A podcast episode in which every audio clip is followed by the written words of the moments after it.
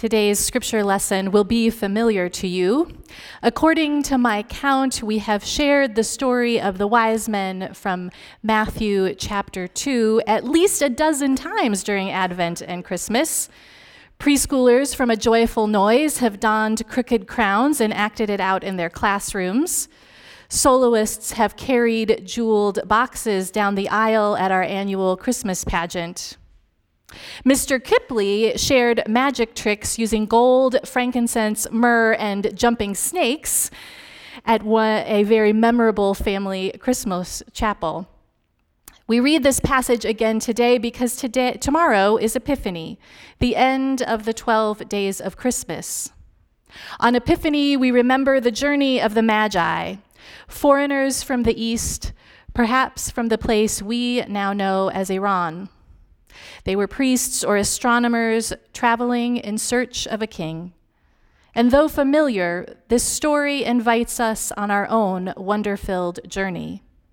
Before we listen anew, please pray with me. Lord, open our hearts and our minds by the power of your Holy Spirit, that as the scriptures are read and your word proclaimed, we may hear with joy what you say to us today. Amen. In the time of King Herod, after Jesus was born in Bethlehem of Judea, wise men from the east came to Jerusalem asking, Where is this child who has been born King of the Jews? For we have observed its star, his star at its rising and have come to pay him homage. When King Herod heard this, he was frightened, and all Jerusalem with him. And calling together all the chief priests and the scribes of the people, he inquired of them where the Messiah was to be born. And they told him, In Bethlehem of Judea, for so it has been written by the prophet. And you, Bethlehem, in the land of Judah, are by no means least among the rulers of Judah, for from you shall come a ruler who is to shepherd my people Israel. Then Herod secretly called for the wise men and learned from them the exact time when the star had appeared. Then he sent them to Bethlehem, saying, Go and search diligently for the child, and when you have found him, bring me word so that I may also go and pay him homage. When they heard the king, they set out. And there ahead of them, ahead of them went the star that they had seen at its rising, until it stopped over the place where the child was. When they saw that the star had stopped, they were overwhelmed with joy. On entering the house, they saw the child with Mary, his mother, and they knelt down and paid him homage. Then, opening their treasure chests, they offered him gifts of gold, frankincense, and myrrh. And having been warned in a dream not to return to Herod, they left for their own country by a different road. Here ends the lesson. Epiphany falls right as many of us are returning to our normal work and school routines, usually long after we have put our own Christmas decorations away. Epiphany is observed in some churches with a pageant, or in some places, a party with a king's cake, or by blessing the front door of the home. Perhaps it often slips quietly by unnoticed. But what if, as Christian educator John Westerhoff says, on Christmas we celebrate the great pageantry of God coming to us, and on Epiphany we celebrate our going to God? What if this familiar story still has something left to reveal to us? Let us accept Scripture's invitation to a star led journey in search of the divine. Now, to embark on such a mystery, we may need to approach this familiar text in an unfamiliar way. When I was growing up in Sunday school, uh, there was there was kind of one way that was assumed we would read the Bible. We would hear the story and we would learn, you know, where the kings, the th- wise men or the three kings came from, what the gifts were, and who Herod was. And then, having gotten all the information from the story, we could be done. But what if there are multiple ways to read the Bible? Here at Kenilworth Union in Children's Ministry, I encourage a way of reading the text for engagement, reflecting on how the ancient stories of God's people relate to our lives and the circumstances of the world. When we read for engagement, we are able to return to the story again and again with expectation. And studying scripture, like the Magi's study of the stars, reveals God's presence to us, a point on which to calibrate our own spiritual compass. Perhaps you have had the opportunity to stargaze. The bright glow of Chicagoland has overpowered all but a few stars in our night sky. But if you make your way to northern Wisconsin or out west to a certified dark sky park like Black Canyon of the, of the Gunnison in Colorado, you may have looked up at the starry sky, marveled at the depths of space, and become dizzy trying to imagine just how vast the universe really is. Astronomers lament that light pollution has limited our view of the stars. In fact, 80% of Americans live in places where they cannot see the Milky Way. Seeing the Milky Way with your own eyes is a transcendent experience, one that stretches the limits of our imagination. The poet David Whyte describes it this way It is one of the great difficulties of our time that the night sky has become invisible to so many, not only because of the surrounding manufactured light, of our cities, but because lifting our eyes from our small screens toward those icy, impossibly far pinprick invitations of stars, we find the sheer enormousness and spaciousness of that expanse disturbing to our busy, preoccupied personalities. Our tiny screens can never fulfill what he names as our deeper, more unnameable longings and desires.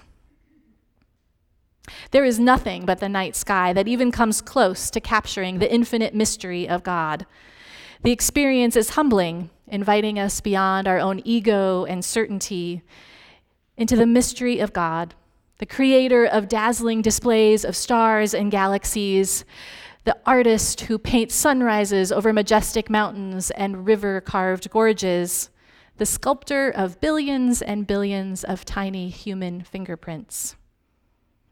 Like the wise men, we still search for God, who is beyond our full knowing, yet beckons us closer still. Another way to engage with this story would be to consider how the wise men's journey could be a metaphor for the path of discipleship. This past year, the Children and Family Ministry team has spent a great deal of time documenting our philosophy of teaching and learning. Building on the statement of beliefs you find on the church website, we approach faith as a lifelong journey. Like the Magi, we learn to pay attention to both the ordinary and extraordinary signs of God's presence. We are given freedom to follow the path that God lays before us, offering up our gifts in gratitude to God and worshiping Jesus Christ, the Lord. And this faith journey is one of transformation in which we, like the wise men who steer clear of Herod's false promise, continue the journey by a different route. Discipleship is the continual practice of Christmas and Epiphany, God drawing near to us and our responding by drawing nearer to God. And our children's ministry teachers and staff are very intentional about nurturing wonder in Sunday school we use questions and simple concrete materials with our youngest children so that they might develop the language of faith as they connect scripture with their lives. We ask, I wonder what part of the story you like best. I wonder what part of this story is most important. I wonder what part of this story is about you. In the third grade, we help children write scripture on their hearts, words like Psalm 23 that become traveling companions through life, through celebration and sorrow, joy and fear. And when they have received their Bibles, we teach them how to approach the Bible critically and contextually so that the Bible continues to be a story of wonder, a book to return to and engage with over and over and over again. A third way of engaging with today's story emerged during one of our December middle school youth groups. I mentioned we've read this a dozen times at literally every event that we've had here at Kenilworth Union the past month. And during this middle school youth group, we began by asking the youth to list the qualities of kings. And our youth are very smart and well educated, and so they knew the basics of monarchy. Kings alone make the rules. Kings are often wealthy and sometimes greedy. They inherit their titles and are born into the job. And then we ask them to compare these kingly qualities with the qualities that they knew about Jesus, the kind, loving, and humble teacher.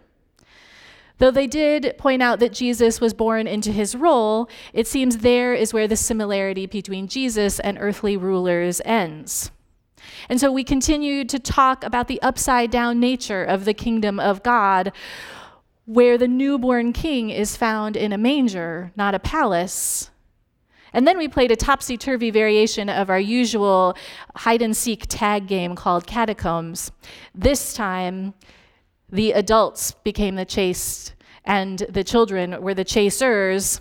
And I have to say that we adults lost very swiftly. Chris Johnson and I hid in the, the pew in the Schmidt Chapel. We were the last to get caught, but you know, I digress.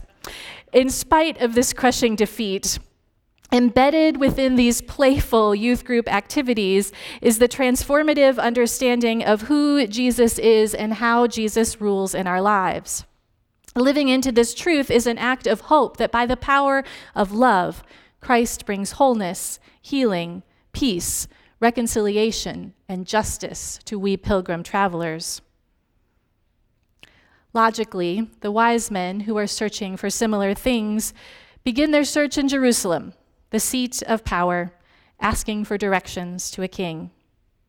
Here, Herod the Great, the ruler of Palestine at the time of Jesus' birth, carries out the will of the Roman Empire under Augustus Caesar.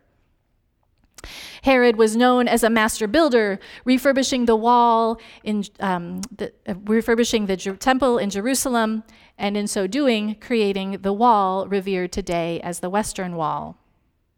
And despite the lavish projects that created jobs, resentment from Herod's subjects grew. He was notoriously paranoid.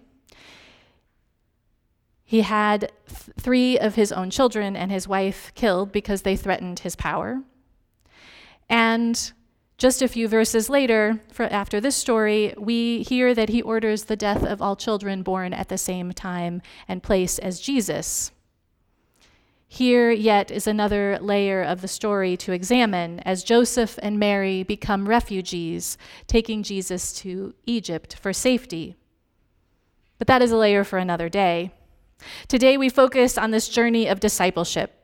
To say, today, we see how sacred scripture inspires our reflection upon both our personal experience and current events. And today, we see how our lives can be rerouted when we worship Christ as Lord. In this world, there are many things that compete for our attentions, attention, allegiance, and power over our lives. A few years ago, the book The Price of Privilege by a psychologist working with teenagers in Orange County, California, shifted my perspective on parenting and working with youth. The author was one of the first to note something we hear often today that rates of depression and anxiety are skyrocketing among youth from affluent communities. And the author describes the ways in which a hyper focus on individualism, materialism, and achievement causes harm to young people. Because when our grades and our possessions and our accomplishments become the rulers of our lives, we are likely to become lost, drifting away from the hope and promise found in Christ. Adults face similar challenges to putting God first in our lives.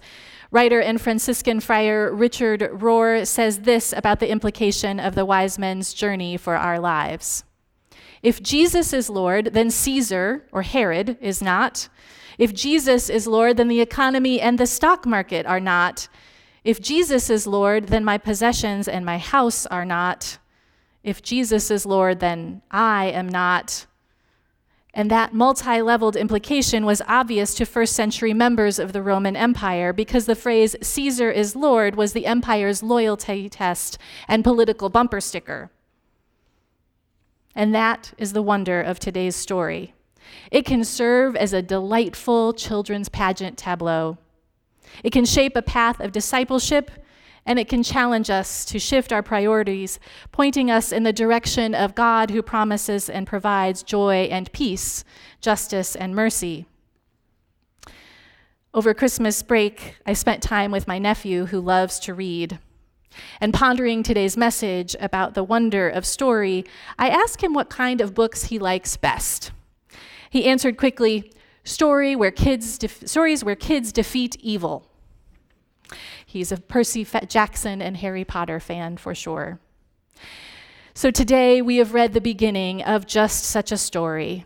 A story that the mystery and the wonder of God revealed in Scripture is a story that is great enough to hold a lifetime's worth of our deepest hopes and our greatest longings.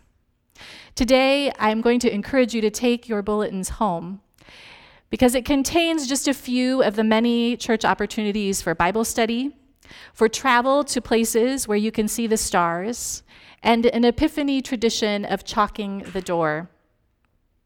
Marking your door with a blessing is a way to remember that wherever you go in this coming year, the words of Holy Scripture and the love and abiding presence of Christ shine like stars, guiding us on our daily journeys. Thanks be to God.